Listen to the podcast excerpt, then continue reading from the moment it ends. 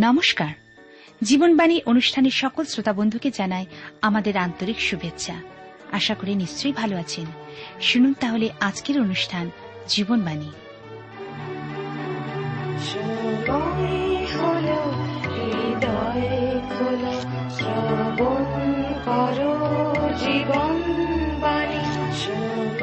আমাদের জীবনে মনোনয়ন করতে হবে আমরা ঈশ্বরের দিকে দৃষ্টিপাত করব না জগতের দিকে? আমাদের সমস্ত অন্তঃকরণ মন প্রাণ দিয়ে ঈশ্বর প্রভুকে ও প্রতিবাসীকে ভালোবাসব না নিজের ইচ্ছা অনুসারে চলব? ঈশ্বরের উপর নির্ভর, জীবনের পথ জ্ঞাত করবে। কিন্তু নিজের ইচ্ছাশক্তি ও জগতের উপর নির্ভর হচ্ছে ক্ষণস্থায়ী এবং আনন্দজনক পথের নির্দেশ দেবে। আর এ বিষয়ে জানতে হলে আপনাকে অবশ্যই শুনতে হবে আজকের জীবনবাণীর আলোচনা।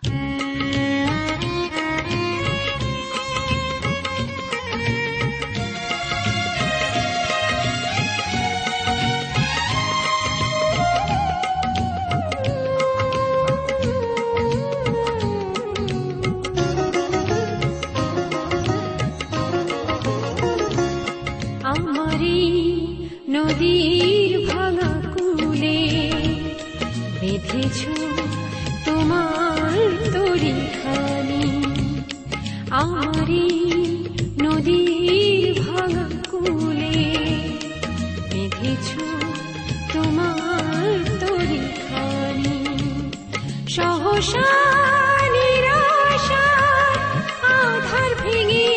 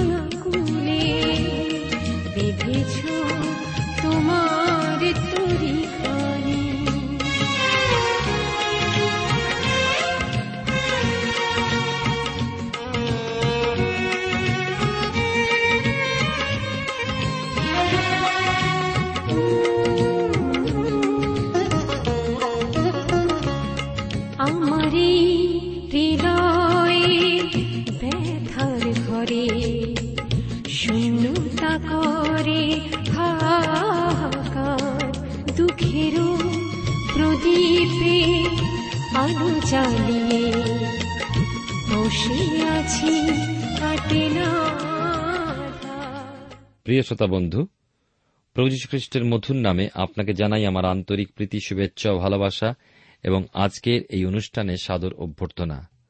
জীবনবাণী অনুষ্ঠানে ধারাবাহিক আলোচনায় আমি আপনাদের কাছে বাইবেলের নতুন নিয়মে করিন্থীয়দের প্রতি প্রেরিত পৌলের পত্রের দুইয়ের অধ্যায়, শেষ করে তিনের অধ্যায় শুরু করেছি এবং আমরা তেরো পদ পর্যন্ত আলোচনা করে আজকের চোদ্দ পদ থেকে আলোচনা শুরু করব। আমরা গত অনুষ্ঠানে দেখেছি যে মসির পদ্ধতির সারবত্তা, সমাগম তাম্বু ও বলি উৎসর্গীকরণের মাধ্যমে ঈশ্বরের সম্মুখীন হওয়া, যা দেখায় ব্যবস্থা অনুসারে সকলই রক্তে সূচীকৃত হয় এবং রক্তসূচন ব্যতি রেখে পাপ মোচন হয় না।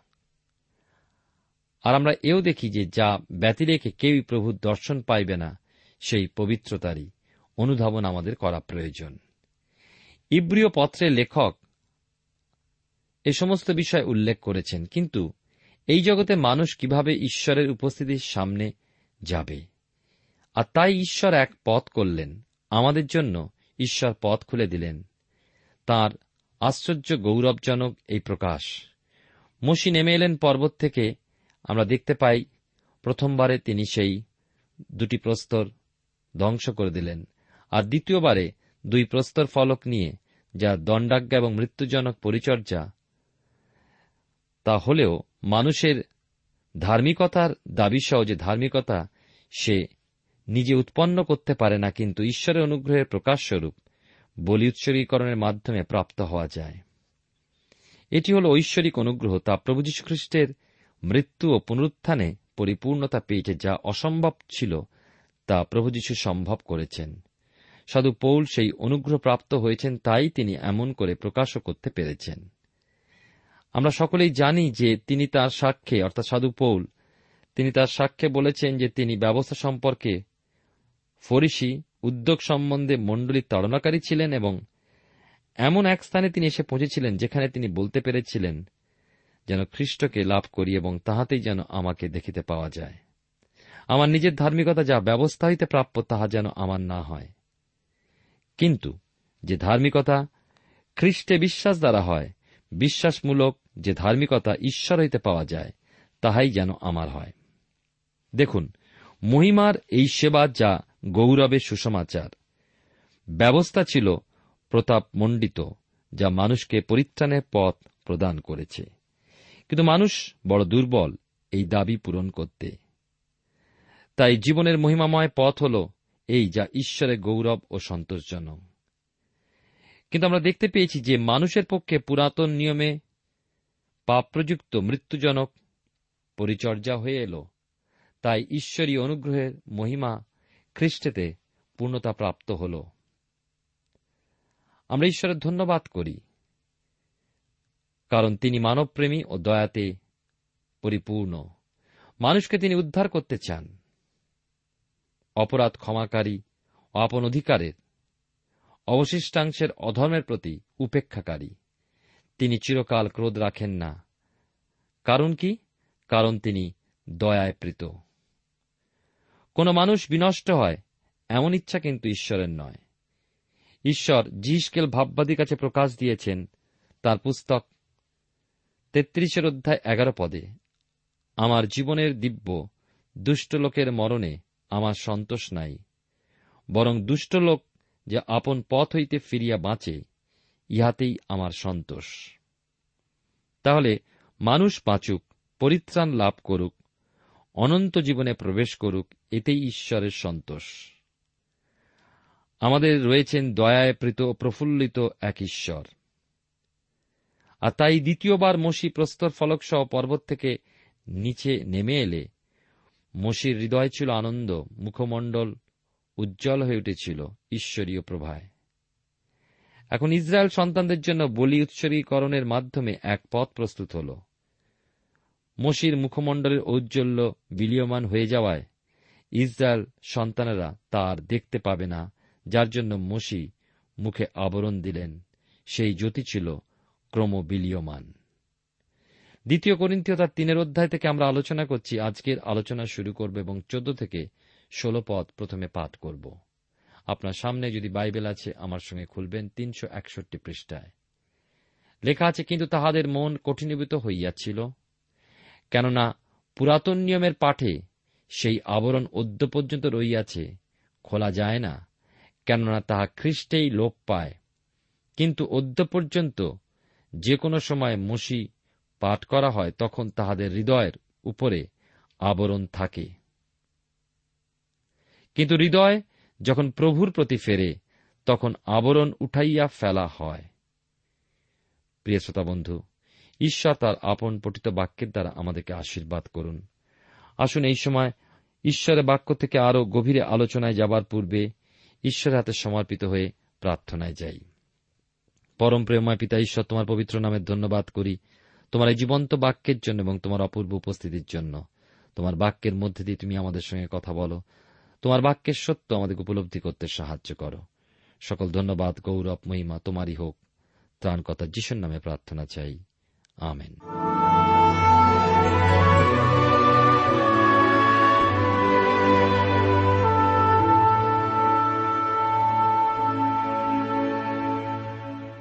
প্রিয় শ্রোতা বন্ধু, আপনি জীবনবাণীর অনুষ্ঠান শুনছেন। এই অনুষ্ঠানে আপনাদের কাছে বাইবেলের নতুন নিয়মে দ্বিতীয় করিন্থিয়তার তিনের অধ্যায় চোদ্দ থেকে ষোলো পদ পাঠ করেছি।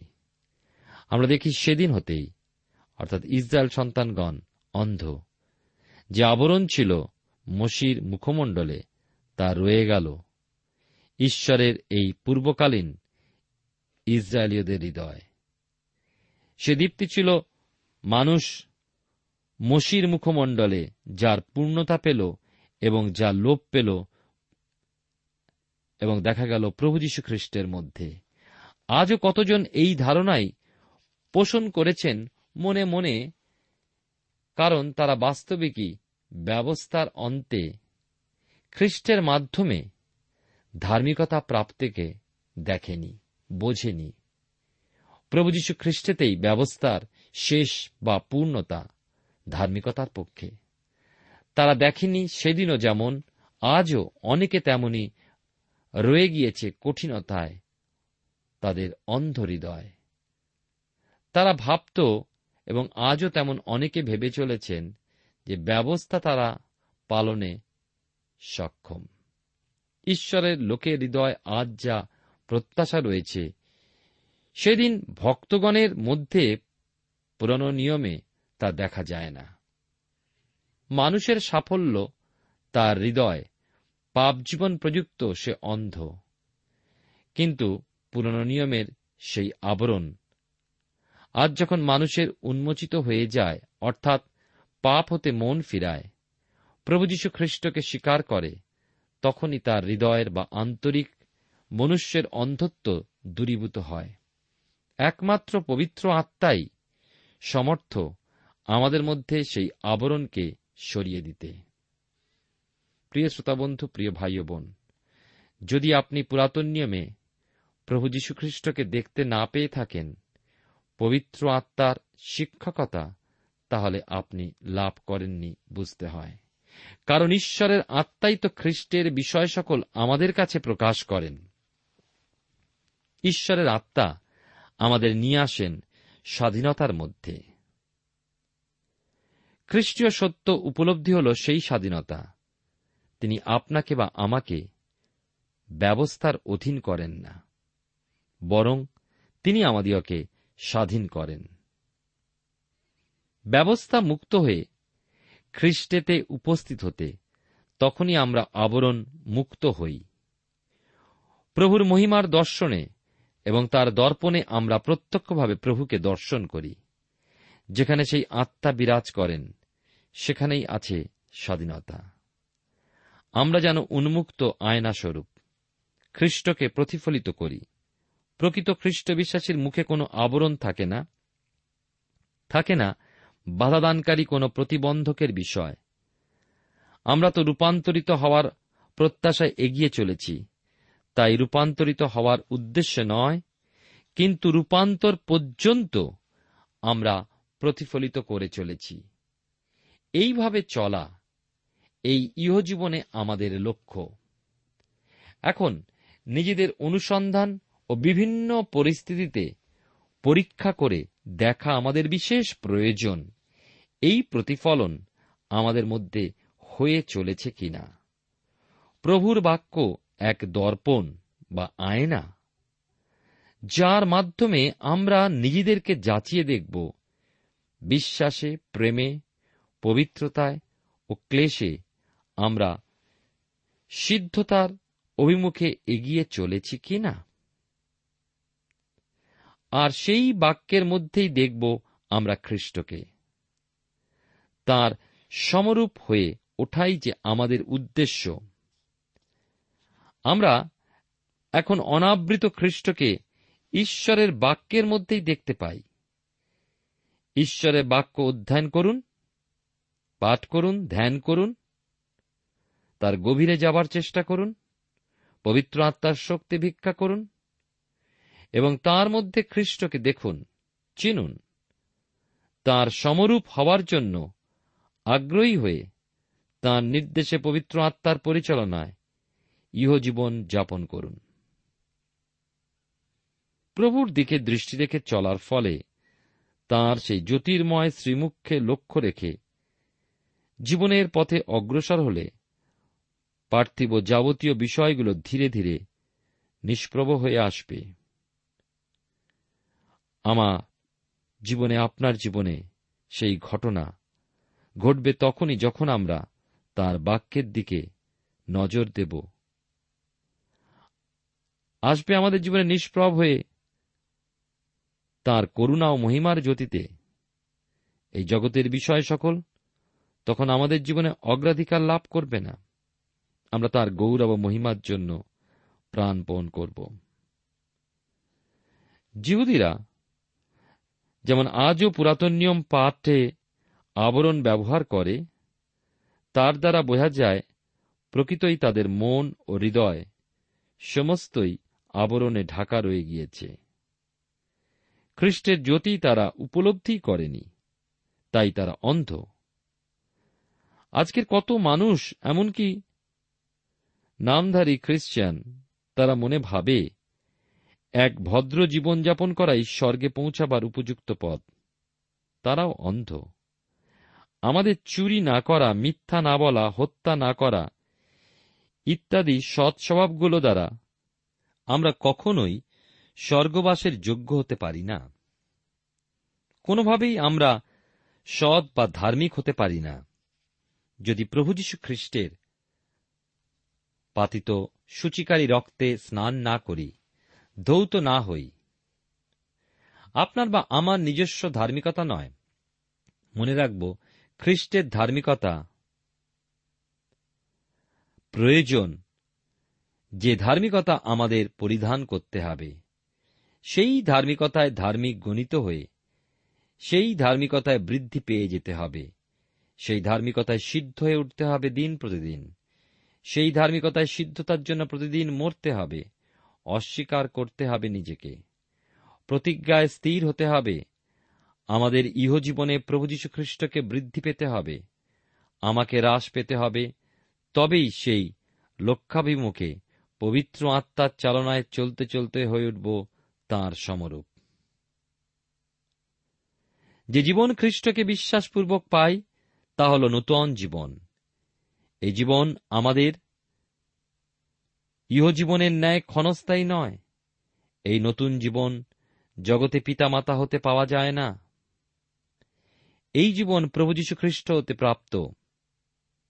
তাই যেহেতু প্রভু খ্রিস্ট মানুষের কাছে ঈশ্বরের সেই চিরন্তন বাক্য, তেমনি তাকে লাভ করার অর্থ নতুন জীবনও চিরস্থায়ী। শাশ্বত। যেহেতু খ্রিস্টের মাধ্যমে আমরা ঈশ্বরের সন্তান নামে আখ্যাত হয়েছি সেই হেতু আসুন আমরা পবিত্র আত্মার বসে থেকে খ্রিস্টীয় স্বাধীনতা ভোগ করি ও ক্রমে ক্রমে প্রভু যিশুরই মতো হয়ে উঠি। আমাদের আহ্বানকারী প্রভুর সঙ্গে তার গোপন আগমনে সাক্ষাৎ করাই আমাদের প্রত্যাশা, ঈশ্বরের মহানামের গৌরব হোক।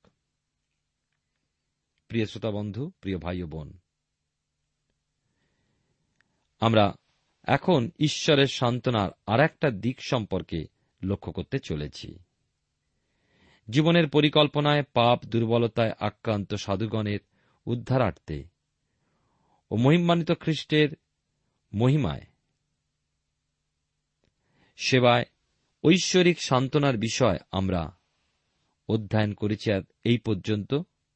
এখন আমরা দেখব খ্রিস্টের জন্য ক্লেশ ভোগের সেবাতে ঈশ্বরের সান্ত্বনা, যা আমরা চারের অধ্যায় পাব। চারের অধ্যায় এক এবং দুই পদে লেখা আছে, এই জন্য আমরা এই পরিচর্যা পদ প্রাপ্ত হওয়ায় যে রূপে দয়া পাইয়াছি তদনুসারে নিরুৎসাহ হই না, বরং লজ্জার গুপ্ত কার্যসময়ে জলাঞ্জলি দিয়াছি। ধূর্ততায় চলি না, ঈশ্বরের বাক্যে ভাঁজ দিই না।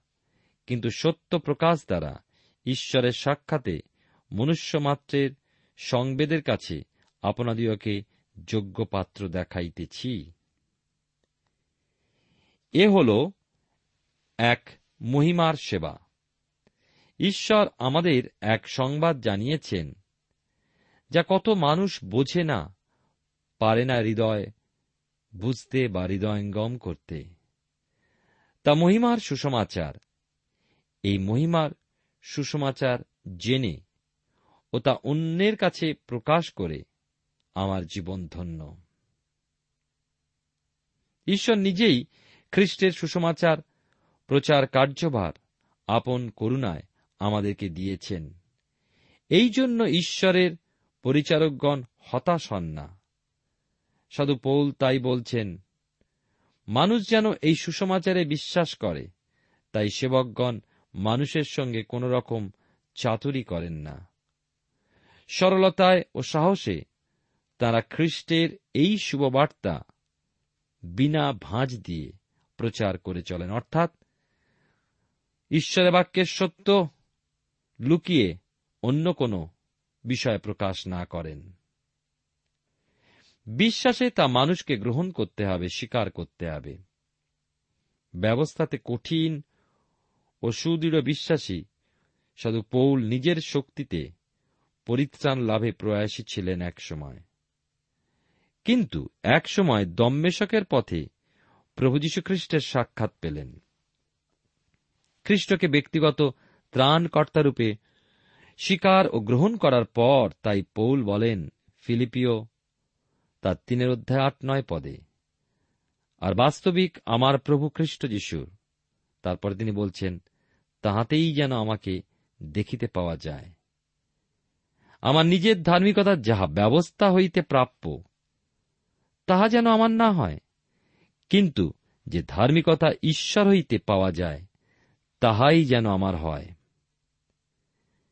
খ্রিস্টের ধার্মিকতাতে পৌলের ধার্মিক গণিত হয়ে ঈশ্বরের সন্তান নামে অভিহিত হওয়ার বিষয় ছিল তার নূতন দিন। প্রভু যীশুকে চিনে তাকে নিজের ত্রাণকর্তা বলে স্বীকার ও গ্রহণ করার দিনটি প্রত্যেক বিশ্বাসীর জীবনে নতুন দিন। ঈশ্বর তার আপন অনুগ্রহে আমাদের জন্য ত্রাণকর্তা প্রেরণ করেছেন। আর আমরা দেখি যে প্রভু যীশু খ্রিস্টেতে তাঁর অনুগ্রহের দ্বারা আমরা পরিত্রাণ লাভ করি। আর সেই পরিত্রাণের পর আমাদের মধ্যে সেই সুসমাচারকে রক্ষা করতে হবে। খ্রিস্ট যিশু আমাদের পরিত্রাণ করার পর, অর্থাৎ আমরা পরিত্রাণকে লাভ করার পর, সুসমাচারের পক্ষে আমাদের সাক্ষী হয়ে চলা প্রয়োজন। এই পবিত্র শুভবার্তা প্রচারকারীকেও পবিত্র হয়ে থাকতে হবে। চলতে হবে লজ্জার গুপ্ত কার্যসমূহে জলাঞ্জলি দিয়ে ধূর্ততা ও ঈশ্বরের বাক্যে ভাঁজ দেওয়ার ব্যাপারে উৎসাহিত না হয়ে। বরং সেই সকল হতে দূরবর্তী থেকে সত্য প্রকাশ করতে হবে। মানুষের সংবেদের কাছে যোগ্য বলে বিবেচিত হই। যা শিক্ষা দেওয়া হয় প্রচারকদের তার অনুবর্তী থাকা উচিত। বাস্তবে কি, আমরা কেউই সিদ্ধ নই বা খাঁটি নই, কিন্তু ঈশ্বরের সন্তোষজনক হয়ে চলার আগ্রহ থাকা ও সেই মতো চলা খুবই দরকার। হয়, প্রভু যীশু খ্রিস্টের পক্ষে থাকা, নচেত তার বিপক্ষে থাকা। মেষ মেষেরই উৎপাদন করতে পারে বা জন্ম দিতে পারে। মেষপালক মেষকে জন্ম দেয় না। মেষপালক মেষের শুধুমাত্র তত্ত্বাবধান করেন। অতএব আপনি আমি বিশেষ করে দেখি মেষের রূপে মেষপালকের পক্ষে থেকে কি সাক্ষ্য বহন করছি? মেষ উৎপাদনে সক্ষম ও সহায়ক হয়েছে কি? আমাদের জীবনে ঈশ্বরের সন্তান হয়ে প্রভু যীশু খ্রিস্টের সাক্ষীরূপে তার গৌরব করা বিশেষ প্রয়োজন। চারের অধ্যায়, দ্বিতীয় করিন্থ তার চারের অধ্যায় তিন এবং চার পদে এই কথা লেখা আছে, কিন্তু আমাদের সুসমাচার যদি আবৃত থাকে, তবে যাহারা বিনাশ পাইতেছে তাহাদেরই কাছে আবৃত থাকে। তাহাদের মধ্যে এই যুগের দেব অবিশ্বাসীদের মন অন্ধ করিয়াছে, যেন ঈশ্বরের প্রতিমূর্তি যে খ্রিস্ট, তাঁর গৌরবের সুসমাচার দীপ্তি তাহাদের প্রতি উদয় না হয়। যে সুসমাচার আমরা খ্রিস্টের সাক্ষ্য হিসাবে তুলে ধরছি মানুষের কাছে, তা যদি তার অন্তরে প্রবেশ না করে, তবে বুঝতে হবে ওই ব্যক্তি সর্বনাশের পথে বা বিনাশের পথে এগিয়ে চলেছে। খ্রিস্টের সুসমাচার প্রচার তার কাছে ব্যর্থ। কীভাবে এমন ঘটে? এই যুগের অধিপতি শয়তান, দিয়াবল, তার আন্তরিক মনুষ্যের চোখ অন্ধ করেছে। খ্রিস্টের সুসমাচার দীপ্তি তার উপরে প্রতিফলিত হলেও সে তা দেখতে পেল না। ওই ব্যক্তি উপলব্ধি করতে অক্ষম যে প্রভু খ্রিস্ট ঈশ্বরের প্রতিমূর্তি, প্রভুর সুসমাচার তাই তার বোধগম্য হয় না। সাধারণ এক গল্প কথা মনে করে সে থেকে যায় প্রভুর প্রতি নিরাসক্ত। এই জগৎ ঈশ্বর শ্রেষ্ঠ। কিন্তু এই যুগের দেব হল শয়তান। সাধু পৌল বলেন গৌরবের সুসমাচার দীপ্তি। যেহেতু খ্রিস্টের বিষয় গৌরবময় শুভবার্তার প্রকাশ, সেহেতু তা হল গৌরবের সুসমাচার দীপ্তি। আর এই দীপ্তি মানুষ দেখতে অস্বীকার করে। শয়তান এইভাবে সেবকদের প্রচার কার্যে বাহাদান করে। সাধুপৌল ঈশ্বর কর্তৃক দীপ্তি সৃষ্টির প্রতি লক্ষ্য রেখে কি বলছেন তা আগামী অনুষ্ঠানে আমরা শুনব। ঈশ্বর আপনার জীবনে মঙ্গল করুন, আসুন প্রার্থনায় অবনত হই। পরম প্রেমময় পিতা ঈশ্বর, তোমার পবিত্র নামে ধন্যবাদ করি। আর একটি সুযোগ তুমি আমাদেরকে দিয়েছিলে এবং তোমার বাক্য থেকে অবধান করতে এবং তোমার বাক্যের সত্য জানতে। আমাদের অযোগ্যতা অপরাধ তুমি ক্ষমা করো। তোমার বাক্যের সত্য অনুযায়ী জীবনযাপন করতে আমাদের প্রত্যেক শ্রোতা বন্ধুকে আশীর্বাদ করো। তোমার আলোয় থাকতে আমাদেরকে সাহায্য করো। এই জগতের যে অধিপতি শয়তান থেকে আমাদেরকে দূরবর্তী রাখো এবং আমরা যেন আমাদের জীবনে তোমাকে যেন প্রতিফলিত করতে পারি। তুমি আমাদের সঙ্গে থাকো। ধন্যবাদের সঙ্গে প্রার্থনা তোমার যিশু নামে চাইলাম। দয়া করে শ্রবণ গ্রাহ্য করো। আমেন।